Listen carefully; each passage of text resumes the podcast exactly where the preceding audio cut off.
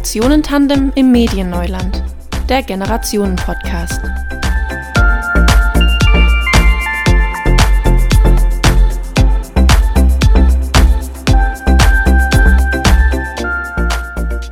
Dann herzlich willkommen, liebe Hörer und Hörerinnen, zu einer weiteren Folge vom Generationen-Podcast im Generationentandem im Medienneuland. Mein Name ist Markus David. Ich bin Studierender der sozialen Arbeit im siebten Semester, also kurz vom Ende sozusagen. Ähm, und heute haben wir das Thema Freiheit des Lernens im Podcast. Und als Gast und Gesprächspartner haben wir heute Richard Haug da. Hallo. Hallo auch meinerseits. Also Richard Haug heiße ich. Ich bin Pfarrer, jetzt allerdings nicht mehr im aktiven Dienst, sondern schon seit unglaublichen zehn Jahren im sogenannten Ruhestand, wobei ich das Wort selber gar nicht mag, sondern äh, die, das Älterwerden sehe ich vor allem als Chance, irgendwas zu tun. Was mein Schwerpunkt die letzten Jahre war, ich war Vorsitzender der evangelischen Senioren in Württemberg, habe mich also vor allem mit dem Thema Alter und Altern beschäftigt. Und da kam natürlich immer wieder auch das Thema Generationen in den Blick. Ich habe mich nie so verstanden als würden wir jetzt vor allem was nur für die Alten oder Älteren machen, sondern es geht ja immer um das gemeinsame Leben zu gestalten aller Generationen. Und insofern mache ich hier sehr gern mit beim Generationendialog. Ja, freut mich, dass du heute da bist. Vielleicht müssen wir noch dazu sagen, ähm, wir sind zwar im Gespräch, aber wir sind äh, aufgrund der Situation, die zurzeit in der Welt herrscht, nicht äh, im Real Life zusammen, sondern nutzen das Tool äh, Zoom übers Internet. Ne?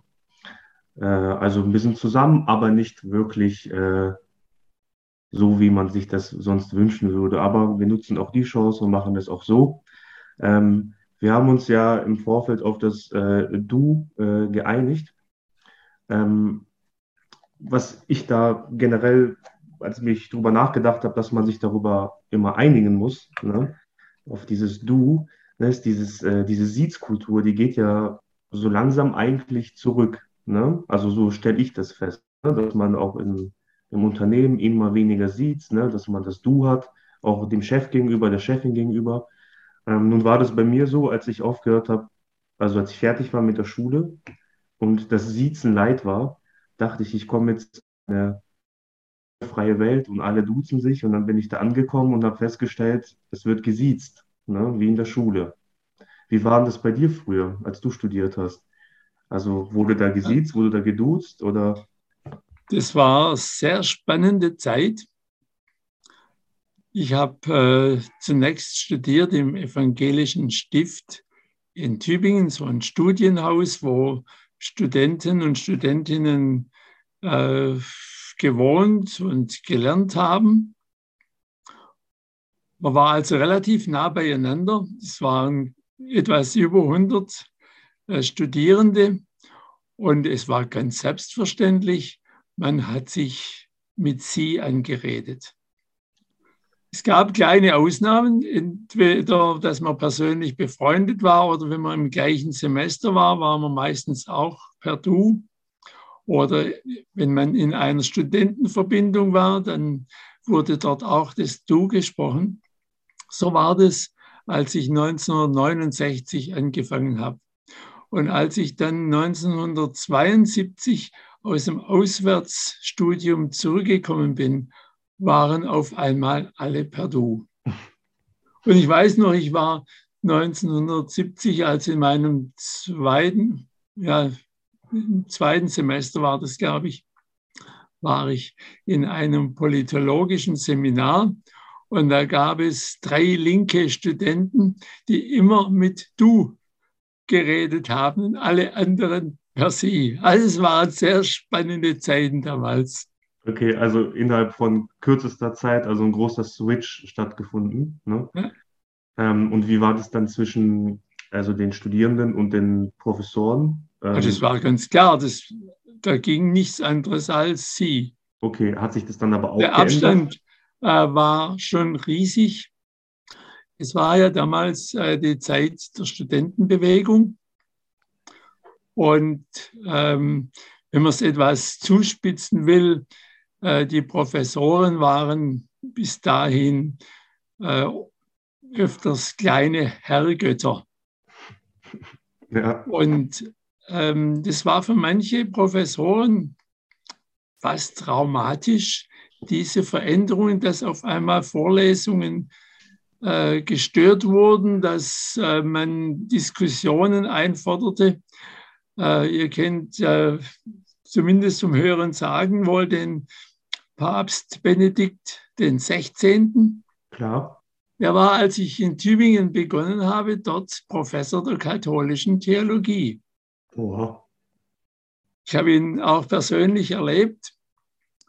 Und so, äh, wenn ich das richtig sehe, war der schon fast traumatisiert von diesen Erfahrungen, dass dann nicht einfach der Professor äh, doziert, sondern dass Studenten äh, quasi auf Augenhöhe äh, mit dem Professor kommunizieren wollen. Ja, also weil ich kann mich daran erinnern, ähm, das ist interessant, dass du das sagst, dass es bei dir noch dieses ähm, dieses Gefälle, sage ich mal, gab, zumindest in den Köpfen der Professoren, dass man irgendwie dachte, ja, ich bin der Professor, ich bin, ne, äh, ich bin die wichtigste Person im Raum. Ne, ähm, als ich aufgehört habe mit der Schule ähm, und dann mit ein paar älteren Leuten geredet habe, die das Studium schon hinter sich hatten, haben die mir erzählt, ja, bei uns war das alles ganz locker, wir haben uns geduzt, wir sind äh, sogar manchmal mit dem Professor abends was trinken gegangen und so, ne?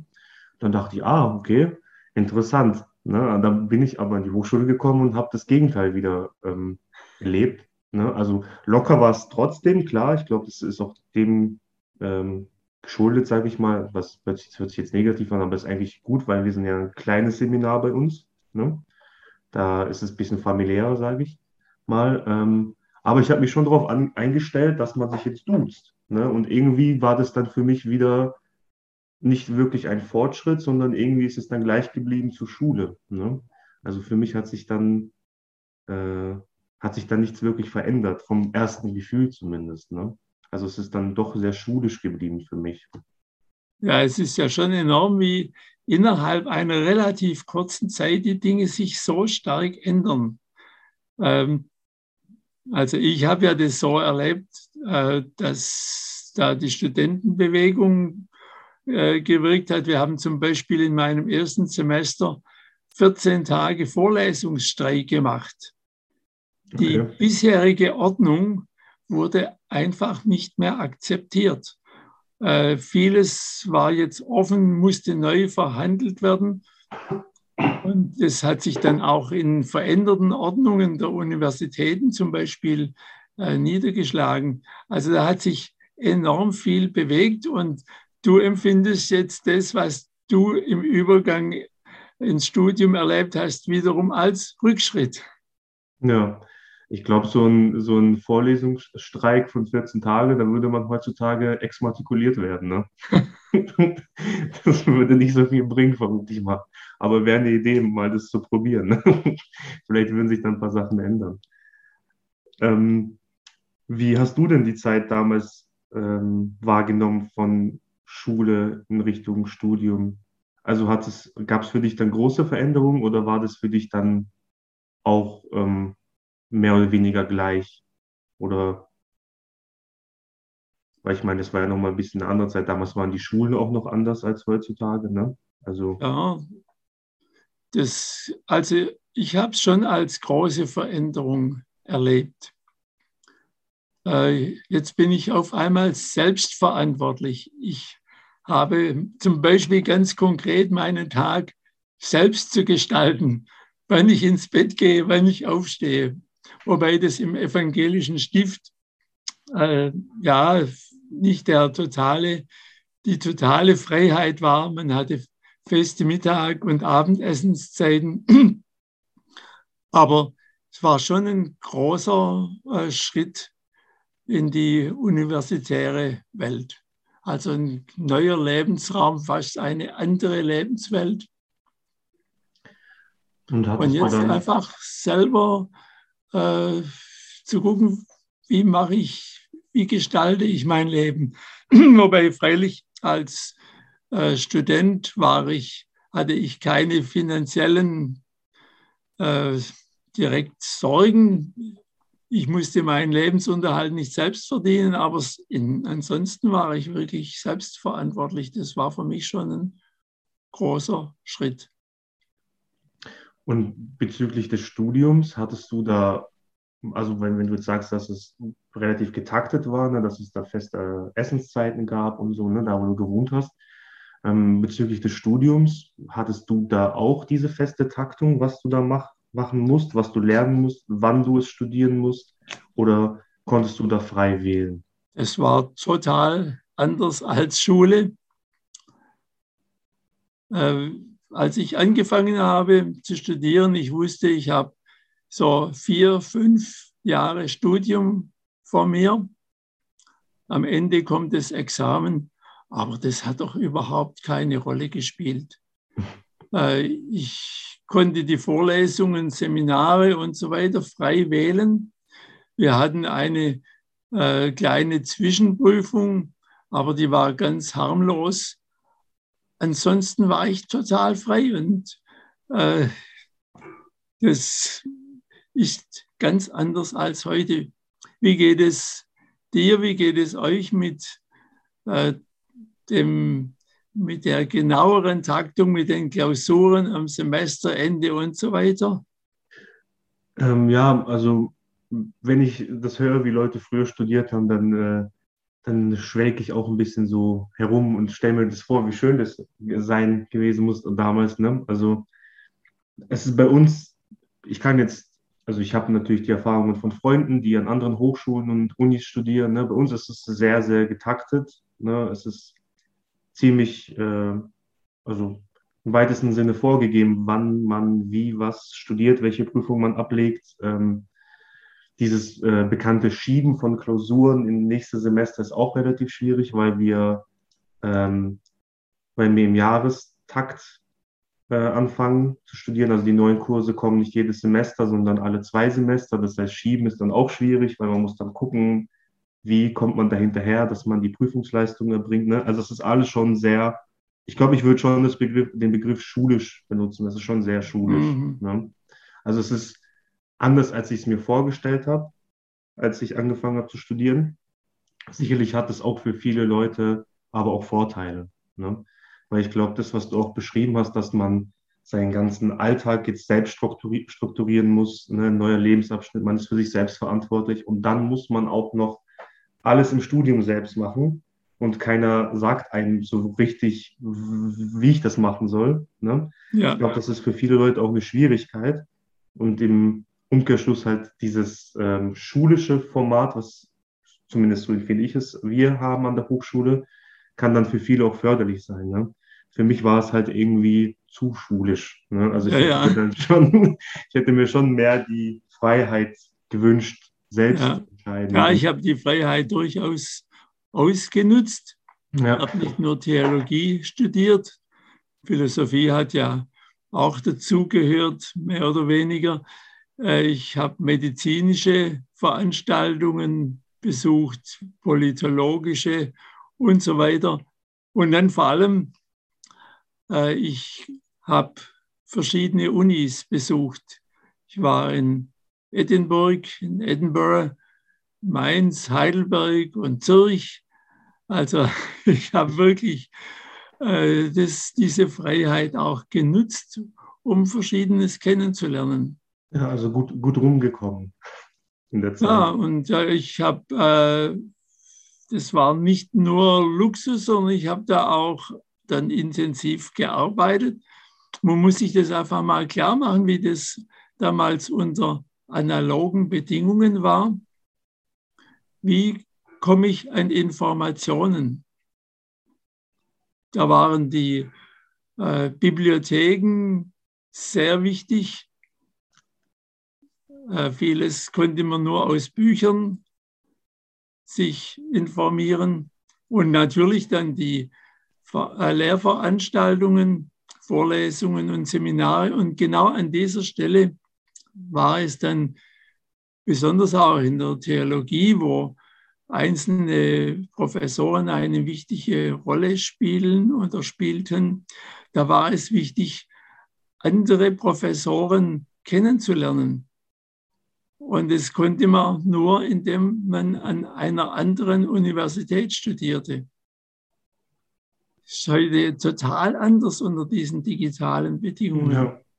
Also deswegen ähm, war es auch notwendig, sich physisch zu bewegen, an eine andere Uni zu gehen und nicht nur sich das irgendwo digital zu besorgen, was man haben wollte. Physisch bewegen ist ja jetzt vor allem sowieso schwierig, ne? in diesen besonderen Zeiten, aber generell auch das ist wieder eine Sache, die, ähm, also die ist nicht mal ein Thema in irgendeiner Hinsicht gewesen, dass man mal zu einer anderen Hochschule geht. Also äh, höchstens nach Ludwigsburg zur der, zu der Hauptstelle, sage ich mal, ne, von der EH, dass man sich das mal anschaut und guckt, ne, was, was passiert denn da eigentlich? Aber dass man irgendwo anders hingeht und sich da austauscht und, ne, also das ist nicht mal, also das war, hat sie, war nicht mal in meiner Gedankenwelt, ehrlich gesagt, dass man sowas mal machen könnte. Für was? ja, also, eben für was. was es ist ne? ja auch nicht äh, unbedingt notwendig, weil es ganz andere Kommunikationsmöglichkeiten gibt. Äh, da muss man nicht unbedingt den Ort verändern. Obwohl es natürlich was komplett anderes ist. Ne? Also ich kann mit irgendjemand äh, Mails schreiben und nicht so austauschen, aber vor Ort zu sein und das alles zu sehen und wirklich äh, face to face zu reden, ist ja nochmal was anderes. Ne? Aber was ich noch spannend fand, du hast äh, die Bibliotheken angesprochen. Darüber habe ich auch schon ein paar Mal nachgedacht. Die müssten ja maßlos überfüllt gewesen sein, oder nicht?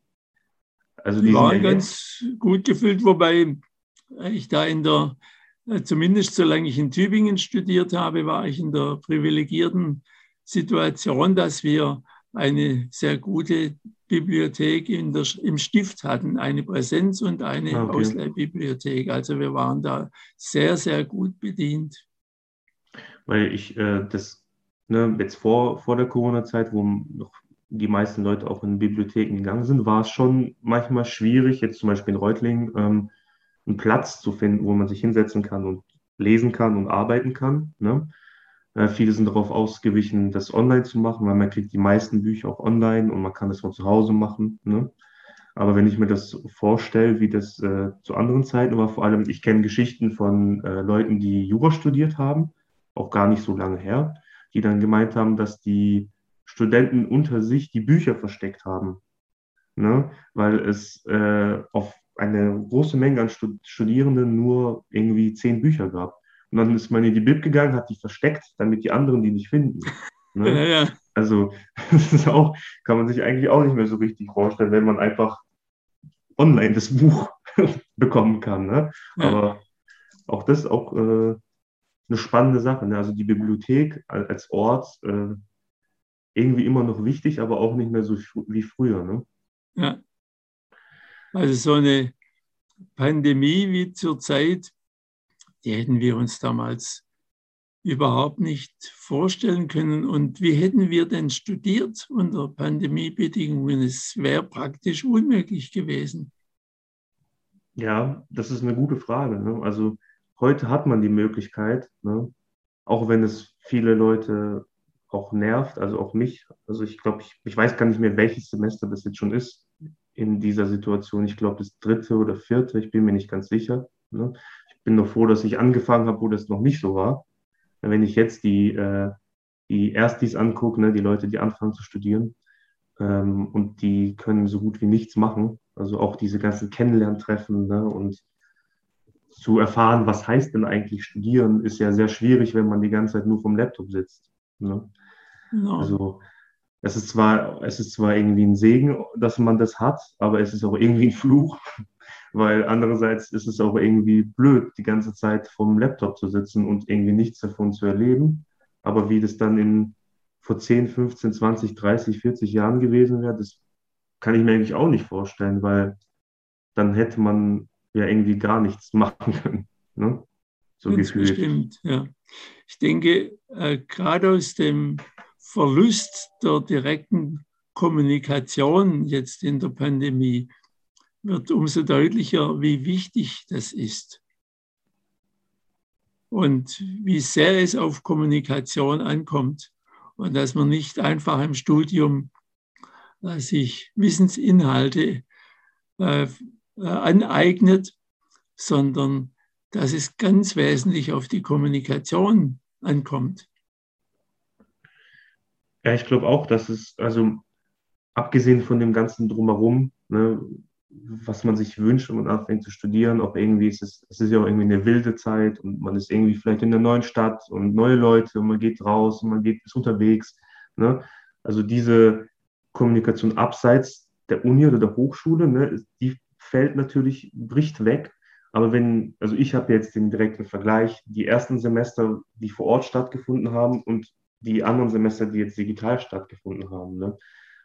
Ich finde es viel, viel anstrengender. Ne? Also es, es, strengt viel mehr an, ähm, vor einem Laptop zu sitzen und die ganze Zeit sich ne, die Menschen auf dem Bildschirm anzuschauen und äh, nicht wirklich, also es fühlt sich ja nicht, nicht wirklich echt an. Ne? Also würde ich jetzt für ja. mich behaupten. Ne? Es, ist, es ist zwar eine gute Alternative irgendwie, aber es, es fühlt sich nicht wirklich echt an und auch die Inhalte, die dann vermittelt werden, fühlen sich irgendwie auch nicht so greifbar an, finde ich, wie vor Ort. Ne?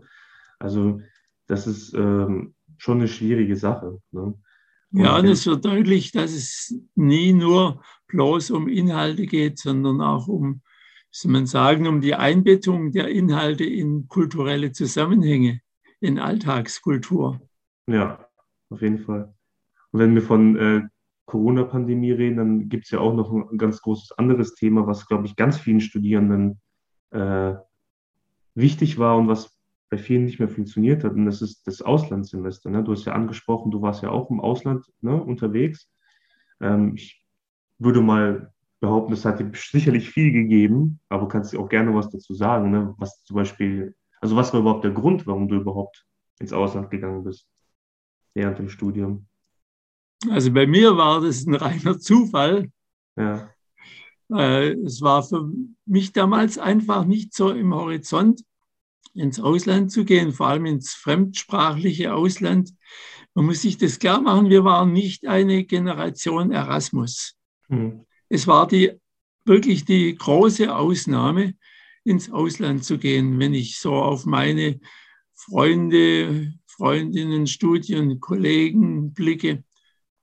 Also, dass ich da in Edinburgh war, das war wirklich die Ausnahme. Oder ich habe dann später einen äh, längeren Studienaufenthalt in Lateinamerika, in Peru gemacht. Das war wirklich die Ausnahme. Konntest das, was heute fast selbstverständlich ist, dass man den Horizont erweitert, dadurch, dass man mal woanders hingeht, also zumindest vor Corona. Äh, es war damals äh, ja nicht im Horizont. Konntest du denn die Sprachen? Also Englisch und Spanisch, als du da warst? Oder war das also so äh, Englisch konnte ich so einigermaßen, ähm, so dass es ausgereicht hat. Ich habe sogar eine Seminararbeit auf Englisch oder mehrere Seminararbeiten auf Englisch geschrieben. Dort übrigens äh, in Großbritannien war das äh, Studium sehr viel mehr, wie soll man sagen, verschulter. Mhm, okay. es, ähm, man hat vielleicht äh, drei oder vier Kurse äh, besucht und da musste man jeweils in jedem Kurs eine Prüfungsleistung am Ende des Semesters ablegen. Also es ist vielleicht schon auch ähm, eine Europäisierung des Studiums, dass das jetzt auch bei uns wieder viel strikter äh, strukturiert ist. Damals ähm, hat man von der akademischen Freiheit geredet und es mhm. war nicht bloß, dass man davon geredet hat, sondern zumindest was so meinen Erfahrungsbereich angeht in der Theologie, das war wirklich Freiheit. Also nicht losgelöst von allem, aber äh, die Gestaltungsmöglichkeiten waren, waren enorm groß. Ja, also ich glaube, das hat, wie du schon sagst, ne, dass man das irgendwie so vereinheitlichen wollte. Ne? Und dieses, ähm, man führt den Bachelor ein, man reduziert die Regelstudienzeit, man komprimiert das alles sehr. Ne? Ich glaube, man kriegt es dann noch gar nicht anders hin, wenn man diesen Weg geht, ohne dass man das taktet. Ne? Ja, ja, genau. Also damals, es war für mich ganz neu, dass ganz anders studiert wurde, dass es eben äh, zunächst ein Grundstudium gab, eben mit dem Bachelor, und dass man äh, das äh, Theologiestudium im engeren Sinne war dann ein Masterstudium. Und es wurde dann äh, durch diese Bologna-Geschichte dann auf den ganzen europäischen Raum, zumindest also EU, dann übertragen. Aber das war bei uns wirklich ganz anders. Ja. Und in, und in wo, hast, wo hast du gesagt, in Peru warst du noch? In Peru, ja, das war dann nach dem Studium und okay. nach dem Vikariat mit einem Studienstipendium.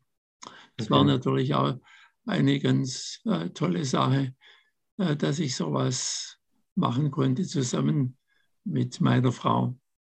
Oh, okay. So der Blick von außen auf diese westliche Welt, das ja. War, ja. war enorm wichtig für mich bis heute. Ja, ich glaube, das ist allgemeine Sache, die ähm, ne, dieses Auslandsthema ähm, ist ja, viele Leute wünschen sich das, das zu machen ne, und funktioniert leider nicht bei allen, ist auch oftmals eine finanzielle Frage. Ähm, was auch, was ich auch schade finde, ne, also ich finde, man sollte das irgendwie noch mehr subventionieren, irgendwie, wenn Studierende ins Ausland gehen wollen, obwohl es da natürlich Angebote gibt, aber ähm, kann trotzdem nicht jeder machen. Ne? Ähm, plus, wenn wir dann wieder auf das Corona-Thema kommen, ne, also ich erzähle ja mal gerne die Geschichte von einem guten Freund von mir, der letztes Semester nach Indonesien gehen wollte. Äh, und dann war schon alles fix, alles geregelt, trotz Pandemie. Gelder sind schon geflossen. Und dann hieß es auf einmal, nee, ihr könnt nicht kommen. Ne?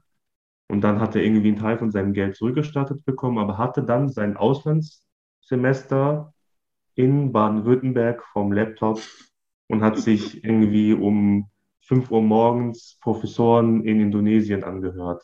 Ne? Und hat dann hier Hausarbeiten geschrieben auf Englisch und hat die dorthin geschickt und das war dann sein Auslandssemester. Ne? Also hätte man das jemandem für fünf Jahren erzählt, dann hätte ja auch, also hätte auch niemand geglaubt, dass, dass ja. sowas mal passiert. Also aber es war natürlich schade für ihn, dass er das ganze Kulturelle genau. dann verpasst ja. hat und es sich wirklich dann auf die Studieninhalte bezogen hat. Ja, also im Prinzip genauso wie hier, nur, nur auf Englisch.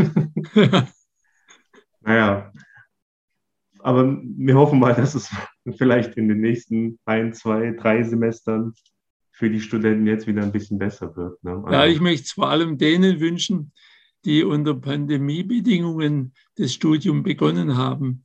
Ich denke, die sind schon die Hauptleidtragenden, weil sie eben diese Erfahrung äh, des mehr oder weniger freien Studierens überhaupt nicht gemacht haben. Mhm.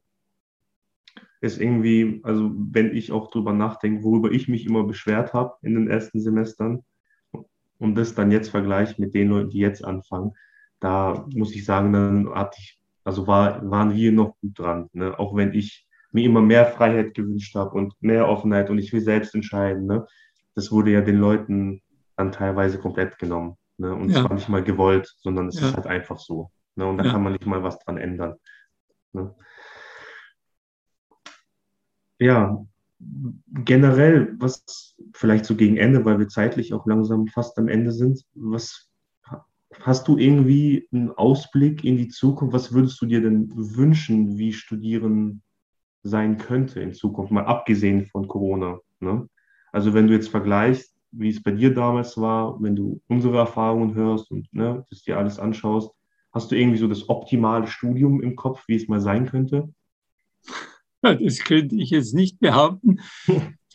ähm, ich denke, dass es im Studium darauf ankommen wird, zu sehen, unsere Welt ist gestaltbar und muss gestaltet werden.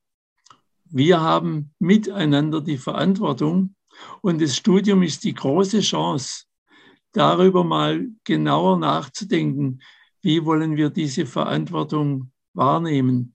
Wenn man nachher im Arbeitsprozess drinsteckt, dann ist man oft so eingedeckt mit dem, was zu tun ist. Und im Studium äh, sehe ich die Chance, dass man mal grundsätzlicher darüber nachdenkt, wie wollen wir eigentlich diese Welt gestalten. Also angefangen vom Klimathema. Wir sehen doch, wenn wir so weitermachen wie bisher, dann haben das die jetzigen jüngeren Generationen und künftige Generationen haben das auszubaden. Sie sind die, die mit den Folgen fertig werden müssen.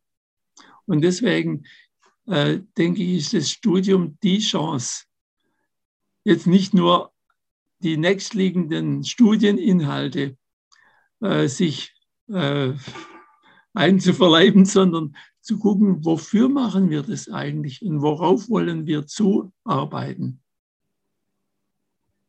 Das wäre für mich so das Studium, äh, das Zukunft gestaltet.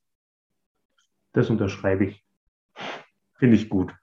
Und sind, sind äh, finde ich, auch gute Schlussworte für äh, diese Folge des Generation Podcasts. Ähm, ich danke dir, Richard, dass du dir Zeit genommen hast und mit mir gesprochen hast über dieses Thema. Da könnte man wahrscheinlich noch drei Tage drüber reden.